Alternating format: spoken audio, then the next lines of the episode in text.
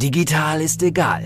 Was zählt, bist du. Kommunikationsfähigkeit ist und bleibt die stärkste Kompetenz von Führungskräften im digitalen Zeitalter. Das ist ein riesen facettenreiches Thema. Barbara Liebermeister ist Autorin, Rednerin und Expertin für Digital Leadership. Sie rückt individuelle Stärken in den Mittelpunkt und setzt auf die Marke Mensch. Barbara Liebermeister geht die Herausforderung der Führungskräfte im digitalen Zeitalter an als Leiterin des Instituts für Führungskultur, als Wirtschaftswissenschaftlerin, als Mensch. Letzten Endes steht über allem die Beziehung zwischen Menschen. Digital ist egal. Was zählt, bist du. Herzlich willkommen zu einer neuen Folge von Digital ist egal. Was zählt, bist du. An meiner Seite habe ich heute Thomas Wechsel. Hallo zuerst mal, lieber Thomas. Hi Barbara, freue mich mal wieder bei dir zu sein. Genau, weil was ihr schon gehört habt, der Thomas hat gesagt, mal wieder bei dir zu sein. Er ist schon das zweite Mal bei uns in der Show. Und was ich mega spannend finde, äh, der Thomas ist Polizeioberrat, sitzt also in der Behörde und war bis November 22 Leiter des Polizeikommissariats Georgsmarienhütte, also operative Polizeidienststelle mit Streifendienst und Ermittlungsdienst und ist seit November 22 Leiter des Dezernats für Führungs- und Einsatzmittel in der Polizeidirektion Osnabrück, also zuständig für Logistik vom Funkgerät über IT bis zum Streifenwagen und der Schusswaffe insofern eine große Schnittmenge zur Digitalisierung der Polizei. Und jetzt versteht ihr auch, warum das so spannend ist, sich mit Thomas zu unterhalten, weil Thomas ist total begeistert von dem Thema Digitalisierung, ist total begeistert von dem Thema New Work. Und wenn jemand in der behördlichen Umfeld das umsetzt, ist eher umso spannender für mich, denn wir wollen uns heute von seinen Erfahrungen berichten lassen. Und zuerst mal die Frage an den Thomas. Thomas, war das ein Wunsch, diesen neuen Job zu übernehmen? Ähm, zunächst erstmal nicht. Also es kam so, dass im äh, Sommer 2022 der Polizeipräsident auf mich zukam und sagte, Thomas, der Job als Dezernatsleiter für Einsatzmittel wird frei. Kannst du dir das vorstellen?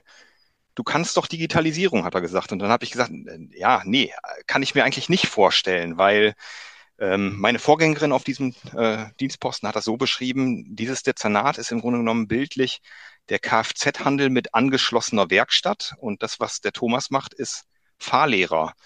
Es hat zwar beides mit Autos zu tun, aber eine völlig andere Perspektive. Also ich äh, habe eher so den Menschen im Fokus und äh, dieses Dezernat hat eher so Chips und Platinen im Fokus und äh, das versuche ich jetzt gerade zueinander zu bringen und das ist, glaube ich, ganz, ganz spannend. Ja, aber was ich zuerst mal noch ganz spannend fand, was ich zwischen den Zeilen herausgelesen oder gehört habe, als ähm, dein Vorgesetzter sagte, du kannst doch Digitalisierung. Wie ist er denn da drauf gekommen? Was hat bei ihm diesen Eindruck hinterlassen, dass du Digitalisierungsexperte bist? Das hat eine, hat eine ganz lange Geschichte. 2011 ähm, hieß es, die Polizeidirektion muss jetzt einen Facebook-Account haben und sich auf Facebook tummeln. Und ich war zu der Zeit in einer, in einer Führungsaufgabe hier im Dezernat 01, also direkt Präsidentendezernat. Und ich war der Einzige, der einen Facebook-Account hatte, weil ich mit Abstand der Jüngste war. Und plötzlich hieß es, oh, das ist der, der Digitale hier im Dezernat. Und dann bin ich 2013 ins Masterstudium gegangen, also in den Aufstieg in den höheren Dienst. Und äh, kam dann wieder nach zwei Jahren Masterstudium mit einem USB-Stick. Und er sagte, wo sind denn deine ganzen Leitsordner? Wo hast du denn deine ganzen Unterlagen aus zwei Jahren Studium? Und da habe ich gesagt, ja, hier, mein USB-Stick. Und seitdem hat er das Gefühl, dass ich Digitales irgendwie mag und kann, ja. Okay, also ihr seht, manchmal ist es ganz einfach, diese Wirkung zu erzielen, je nachdem, in welcher Kultur ihr sitzt oder was die Menschen gewöhnt sind. Ähm, das ist tatsächlich so. Ne? Unser Gehirn speichert so zwei, drei ungewöhnliche Reaktionen ab oder Gefühle, möchte ich in dem Zusammenhang sagen, äh, die dann signalisieren, oh, der Mensch ist digital versiert. Und bei dir war es Facebook und USB-Stick. wie weit ist das weg, ne? Wenn wir bedenken, ja. dass wir heute mit ChatGPT arbeiten äh, und Copilot von äh, Microsoft, also großartig. Jetzt hast du mir erzählt, euer Zielbild ist, wir leben digitalen Wandel. Wie geht ihr das denn an? Was verbirgt sich dahinter? Arbeitet ihr jetzt mit USB-Sticks vermehrt? Oder wie stelle ich mir das vor? Also die, die, die, Polizei versucht sich eben äh, zukunftsorientiert auszurichten. Wo wollen wir denn in den nächsten Jahren hin? Und da haben wir für uns diese Vision ausgegeben. Wir leben digitalen Wandel. Ähm, hinter diesen vier schmalen Worten, da hängt aber eine ganze Menge dahinter. Nämlich, wir müssen uns erstmal klar sein, wer sind denn eigentlich wir? Wir sind also eine völlig diverse Organisation mit Menschen unterschiedlichster Aufgaben. Also der Streifendienst ist kaum mit einem Ermittlungsdienst vergleichbar, aber auch Menschen mit unterschiedlichen Erfahrungsschätzen, also auch junge Menschen, ältere Menschen. Wir sind sehr divers und dieser Begriff wir leben, das Leben, was, was, was heißt das denn? Also man sagt ja immer, einfach mal machen. So einfach ist das aber in so einer Behörde gar nicht. Also das Leben ist so ein Querschnitt aus Können, Wollen und dürfen, sagen wir immer. Also wenn jemand eine Fortbildung genießt zu irgendeinem digitalen Tool, dann kann er das fachlich, er oder sie. Ähm, ob er das will, steht auf einem ganz anderen Blatt. Und ob er das darf, weil die Vorgesetzten das Mandat erteilen, steht wieder auf einem anderen Blatt. Also hinter diesem Begriff Leben steht auch eine ganze Menge. Und ja, der digitale Wandel ist für mich eben nicht nur der technische Part der Digitalisierung, und der Technologie, sondern Wandel heißt auch immer Veränderung. Und wenn wir Veränderungen leben wollen, müssen wir auch ja, veränderungsbereit sein. Und das ist in Behörden ein ganz spannendes Spiel manchmal. Dein Digital Hack. Wenn wir Veränderungen leben wollen, müssen wir auch veränderungsbereit sein. Äh, definitiv. Ich arbeite ja auch viel im behördlichen Umfeld. Was ich festgestellt habe, es steht und fällt immer mit dem Menschen und zwar in erster Linie mit der Führungsperson. Das heißt, habe ich eine Führungsperson, die offen ist, die neugierig ist, die bereit ist, neue Wege zu gehen und das auch lebt und das ins Team bringt, dann haben die Menschen natürlich automatisch schon äh, zu dieser ganzen Welt eine andere Haltung. Und ähm, was sagst du denn, für wie viele Menschen bist du aktuell zuständig? Also ich habe in meinem Dezernat 35. Mhm. Ähm, die ganze Behörde besteht aus knapp 3000 Mitarbeitenden und am Ende im digitalen Wandel geht es darum, tatsächlich 3000 Leute irgendwie auf die Reise mitzunehmen. Mhm. Und das finde ich jetzt spannend. Was siehst du als deine Hauptaufgabe, wenn du das so definierst? Es geht darum, die Menschen auf die Reise mitzunehmen. Wie machst du das denn? Also neben, äh, neben den üblichen Dezernatsaufgaben tatsächlich IT auszurollen als, als Technologie oder als, als Hardware und Software, haben wir bei uns im Dezernat im letzten Jahr etabliert eine sogenannte Stabsstelle digitaler Wandel. Das sind drei Personen, die, die versuchen, Kulturwandel voranzutreiben und, und machen also nicht ja, Chip und Platine, sondern sie, sie nehmen den Menschen in den Fokus. Dein Digital Summary. Summary. Kulturwandel ist mehr als Chip und Platine. Und da hast du eben gerade schon gesagt, es geht zunächst erstmal geht es um Führung. Also sie beraten Führung vom Dienststellenleiter bis zum Polizeipräsidenten, quasi was Kultur und Veränderungen angeht, was vielleicht auch Methodik, agile Methodik, Projektmanagement angeht, nehmen sie eine Beratungsleistung wahr. Und zusätzlich haben sie vorwiegend auch den Fokus, Netzwerke zu begründen. Also Netzwerke mit anderen Polizeibehörden, Netzwerke äh, mit anderen ähm, ja, öffentlichen Behörden wie Kommunen beispielsweise, die im Bereich der Digitalisierung vielleicht auch, auch gut unterwegs sind, äh, bis hin zu Netzwerken mit, mit Hochschulen oder auch Netzwerken mit der freien Wirtschaft oder Startups beispielsweise. Das mhm. ist ein, ein Punkt in dem Kontext, ja. Ja, und äh, was mich ähm, und was mir von unserem letzten Podcast noch hängen geblieben ist, das erzähle ich ab und zu sogar in Vorträgen oder in Seminaren, das war äh, dein persönliches Format, dein Audioformat, dass du äh, deinen Mitarbeitenden immer, ich möchte mal sagen, einmal die Woche war es, glaube ich, auf die Ohren mitgegeben hast und wusstest nicht, wie das funktioniert. Ja, also das erkläre ich an der Stelle nicht nochmal, da sollen sich die Menschen den anderen Podcast anhören. Aber äh, mich würde interessieren, hast du denn ein ähnlich menschliches oder digitales, menschlich-digitales Werkzeug ähm, ja, neu entwickelt, was du jetzt auch in dieser Funktion umsetzt? Ja, also die, die Notwendigkeit für meine eigenen Mitarbeiter zu podcasten, die ergibt sich nicht mehr, weil wir alle gleichzeitig arbeiten. Das war ja auch vorwiegend darin begründet, dass ich Menschen im Schichtdienst halte, ähm, ähm in meiner Organisation hatte. Ähm, mittlerweile ist es ein bisschen anders. Ich schreibe in unserem polizeilichen Social Network, also sowas ähnliches wie Facebook für die Polizei im Intranet. Da schreibe ich einen Blog, der hat knapp ähm, 500 Follower. Viele von denen kenne ich gar nicht, also klassisches Blogging. Ähm, und gleichzeitig haben wir neben dieser Stabstelle digitaler Wandel ähm, Ansprechpersonen digitaler Wandel bei uns in der Behörde eingeführt. Das sind etwa 2,3 Prozent der Mitarbeiter, also über 70 Personen in allen Dienststellen, die wir als Multiplikatoren, als Mutmacher, als Mitnehmer sozusagen ähm, einsetzen, die wir einmal im Monat fortbilden, vernetzen, um ja dadurch quasi diesen Gedanken der Veränderungsbereitschaft und der digitalen Welt stärker in die, in die Organisation zu bringen. Mhm. Was ist aus deiner Sicht die größte Hürde und was war bisher dein größter Erfolg? Die größte Hürde ist, ähm, in einer Organisation, die für Sicherheit zuständig ist, Menschen dazu zu bewegen, sich in unsicheres Terrain zu begeben. Weil der digitale Wandel bringt ganz viele Herausforderungen mit sich, die noch nie jemand von uns erlebt hat. Und äh, das ist eine große Herausforderung. Ähm, große Erfolge haben wir unter anderem im Bereich der Führung auf Distanz. Also, mhm. dass wir ähm, Formate aufgelegt haben, Workshop-Formate, wo sich beispielsweise Teams ihre eigenen Regeln geben. Weil Führung auf Distanz kann eben nicht per, per, per Dropdown funktionieren, sondern ähm, Teams müssen sich selber koordinieren und da haben wir ein Workshop-Format aufgelegt, was in zahlreichen Dienststellen mittlerweile etabliert ist, wo sich die Teams dann wirklich ihre Regeln selbst geben. Wie kann denn Führung auf Distanz, mobile Arbeit gemeinsam im Team gut funktionieren, ohne dass irgendwie auch das Gemeinschaftsgefühl auf der Strecke bleibt, weil das ist eine große Herausforderung, dass wir nicht zu Egoisten, Egoisten werden, wenn wir uns kaum noch sehen auf Dienststellen.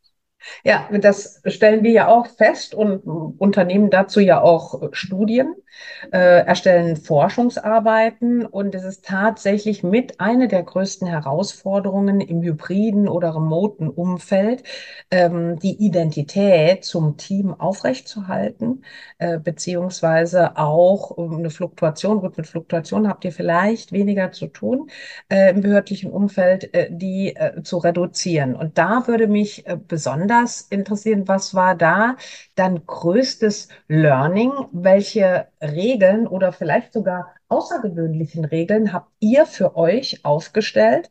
Weil hm, ich habe so oft äh, sehe ich es, dass branchenübergreifend voneinander gelernt werden kann. Und vielleicht habt ihr ja da ein paar äh, Tricks auf Lager oder Tipps, an die man noch gar nicht gedacht hat in der Wirtschaft. Das größte Learning ist, ähm, dass die Mitarbeitenden, wobei es eigentlich kein Learning ist, es ist äh, eher eine Feststellung, äh, dass die Mitarbeitenden sehr genau wissen, wofür sie jeden Monat ihr Gehalt bekommen. Und davon ausgehend ähm, in unseren Workshops, wenn wir sie gemeinsam erarbeiten lassen, für welche Dienstleistungen sind wir eigentlich da, daran orientiert sich auch, was geht denn an mobiler Arbeit und was geht mhm. nicht, weil ich sag mal, einen Täter kann ich nicht am Küchentisch festnehmen, da muss ich schon vor Ort sein. Mhm. Ähm, da sie aber sehr genau wissen, welchen Job sie machen, steht das für sie auch außer Frage, solche äh, ja, Anforderungen zu stellen. Das mhm. ist so das, das, das Erste. Und das Zweite ist als Learning, dass wir versuchen müssen, ein einheitliches Verständnis auch von mobiler Arbeit zu haben. Das heißt, äh, manche sagen, ja, das ist ein Arbeitstag für wie jeder andere auch für mich, ganz normal. Ich bin halt nur nicht im Büro, ich bin aber genauso erreichbar. Und wiederum andere sagen, ja, das ist der Tag, wo ich gerne mal in Ruhe was, was wegschaufeln will, wo ich ungestört arbeiten kann. Ist beides vollkommen legitim, ist aber eine völlig andere Herangehensweise. Und mhm. da glaube ich, die Teams zueinander zu bringen, ein gemeinsames Verständnis zu entwickeln, was für alle akzeptabel ist und was für alle vielleicht auch mit Kompromissen behaftet ist, aber ich glaube, das funktioniert sehr, sehr gut. Äh, Das ist äh, hochspannend, weil du sprichst einen wichtigen Punkt an und da sage ich wieder, unabhängig äh, für mich, ob Behörde oder äh, aus der Wirtschaft kommend, weil gerade was die hybride Zusammenarbeit angeht, sagen sich viele, ach, ich bin ja dienstags und mittwochs bin ich zu Hause, arbeite ich von zu Hause aus. Ich mache mir aber nicht zwingend Gedanken darum, äh, insofern sollte ich Dienstag und Mittwoch mich mit dieser Aufgabe beschäftigen oder mit dem Konzept, weil das kann ich am besten zu Hause machen. Das heißt, wirklich eine bewusste äh, Überlegung, was mache ich wann und wo äh, und was eignet sich eher dafür, welche Umgebung eignet sich eher dafür. Das wird noch in den wenigsten Fällen gemacht. Man ist dann einfach nur dienstags und mittwochs zu Hause und findet das dann ganz charmant und damit hat sich's, ja. Und ich glaube, ich bin davon überzeugt, da gibt es noch ein Riesenpotenzial, wenn wir bewusster ne, die, diese Arbeitsweisen oder dieses Arbeitsformat einsetzen. Das glaube ich auch. Ähm, es wird dazu führen, dass die Menschen sehr bewusst ins Büro fahren oder es eben auch nicht tun. Also es wird in naher Zukunft oder ist teilweise ja auch schon so, ähm, nicht mit der Fall sein, dass jemand ins Büro fährt, um dann im Büro einen ganzen Tag Videokonferenzen zu machen, weil das kann er Ja. genauso gut von zu Hause. Da kann ich mir die Transferzeit, kann ich mir sparen. Also es geht eher Mhm. darum, ich fahre ins Büro, um tatsächlich mit anderen Menschen live zusammenzuwirken und zusammenzuarbeiten. Und Genau. das ist, ist bei mir auch so, dass ja. ich quasi die, die Homeoffice-Tage ganz bewusst nutze, um in Ruhe etwas zu arbeiten und die Bürotage tatsächlich auch bewusst nutze, um mit möglichst vielen Menschen irgendwie zusammenzuwirken. Und ich denke, ihr habt es vielleicht äh, bei dieser Reflexion einfacher, aus dem einfachen Grund, wie du vorhin schon gesagt hast, ein Täter könnt ihr nicht am Küchentisch festnehmen. Ne? Also bedingt einfach die Aufgabe als solches, gewisse Tätigkeiten und äh, insofern dann auch andere Umgebungen oder dann die Wahl Homeoffice oder halt Office oder ja, auf der Straße, was auch immer. Was habt ihr denn im ähm, Kontext von digitaler Zusammenarbeit? Ist denn bei euch jeder Job digital oder zumindest zum Teil digital möglich? Äh, nein, natürlich nicht. Mhm. Ähm, es ist auch bei mir im Dezernat. Ich habe, ich habe Techniker da, ich habe aber auch ähm, ja, Planer da. Das ist sehr, sehr unterschiedlich. Ähm, und so habe ich auch bei mir im Dezernat, ich habe 35 Mitarbeiter, ich habe drei verschiedene von diesen sogenannten Teamregelungen oder Teamchartas nennen wir das. Das heißt, Mhm. jedes Team hat sich nach, je nach Tätigkeitsfeld auch eigene Regeln gegeben. Und dann äh, ist es eben so, dass sich diese Regeln auch durchaus innerhalb einer Organisation unterscheiden können. Aber das erarbeiten die Teams eben selbst. Und so ähnlich ist es dann, dann eben auch, dass vielleicht in einem Ermittlungsdienst oder in einem polizeilichen Einsatzstab mehr mobil gearbeitet werden kann als in einem Einsatz- und Streifendienst. Äh, Und theoretisch, aber auch in dem Themenfeld, ich sage mal Streifendienst, es auch die Möglichkeit gibt, mobil zu arbeiten, nämlich, dass ich vielleicht am, am, am Ende des Frühdienstes noch einen Verkehrsunfall aufnehme, die Schreibarbeiten aber durchaus zu Hause erledigen kann, nachdem ich meine Kinder aus der Kita abgeholt habe. Also es Mhm. ist sehr individuell und es kann da auch keine, keine One-Size-Fits-All-Regel für, für alles geben, sondern das äh, es ist den Teams mehr oder weniger selbst überlassen, das für sich zu, zu besprechen. Mhm. Kannst du uns noch so ein paar dieser Regeln aus diesen ähm, unterschiedlichen Charters, nennt ihr das, ähm, nennen, die, dass man auch die Unterschiedlichkeit daran schon festmacht oder erkennt? Also ähm, das hängt davon ab, beispielsweise im, im, im Tätigkeitsfeld, wenn ich, wenn ich äh, den Fuhrparkmanager dann habe ich in der Regel mit Dateien zu tun und kann äh, diese Fahr äh, die Fahrzeuge, die da irgendwo von A nach B gefahren werden, der Manager, der, der regelt das äh, rein digital. Während jemand, der für, für ja, Waffen- und Einsatzmittelausgabe zuständig ist, der natürlich mit den Einsatzmitteln arbeitet, mit Gegenständen arbeitet und die übergeben muss. Und so haben die unterschiedliche, unterschiedliche äh, Bedürfnisse. Genauso ist es äh, aber so, dass wir neben den Unterschiedlichkeiten auch Gemeinsamkeiten haben, nämlich dass die Regeln sich dahingehend auch ähneln, wie wir unsere, unsere gegenseitige Erreichbarkeit vielleicht innerhalb des Teams signalisieren. Mhm. Sprich, das spielt für uns so, so Statussetzen im, im, im Skype eine Rolle oder auch ähm, ja, Reaktionszeiten. Also niemand ist ja auch, während er im Büro ist, äh, acht Stunden am Stück am Schreibtisch, sondern man, man geht sich mal einen Kaffee holen, man, man geht mal zur Toilette und genauso ist es zu Hause auch. Das heißt, wann erwarten wir eigentlich, wenn jemand zu Hause über, über einen Messenger angebimmelt wird, dass er reagiert, beispielsweise. Mhm. Also so sind dann Ähnlichkeiten auch in den Teamkatas drin. Dein Digital Hack. Überlegt euch selbst, wenn der Arbeitsbereich ganz unterschiedlich ist und jeder für sich unterschiedliche Regeln gemäß den Abläufen in seinem Arbeitsbereich trifft, aber es gibt immer Schnittmengen in Teams und wenn es das gemeinsame Gefühl ist, dass wir ein Team sind, also wie läuft unsere Kommunikation, ähm, wie arbeiten wir zusammen, wenn wir zusammen sind, das sind Ansatzpunkte, wo ihr gemeinsame Regeln oder Abläufe definieren könnt. Das heißt, wo ein Wille ist ein Weg. Und ich erlebe es so häufig, dass Menschen mir gegenüber sitzen, die mir erklären, äh, das läuft bei uns schon so. Das hat sich so eingebürgert. Und in der Regel sind das die Teams, wo am ehesten Konfliktpotenzial gegeben ist. Liegt ja auch auf der Hand, weil sich über gewisse Dinge nicht unterhalten wird, weil das, was sich eingebürgert hat, hm, ist für den einen eine Bürde unter Umständen und für den anderen ist es eine Erleichterung. Seid ihr euch dessen bewusst, was Bürde ist und was Erleichterung ist und würde nicht eine gemeinsame Kommunikation dazu Abhilfe schaffen, dass es in Zukunft noch mehr Spaß macht.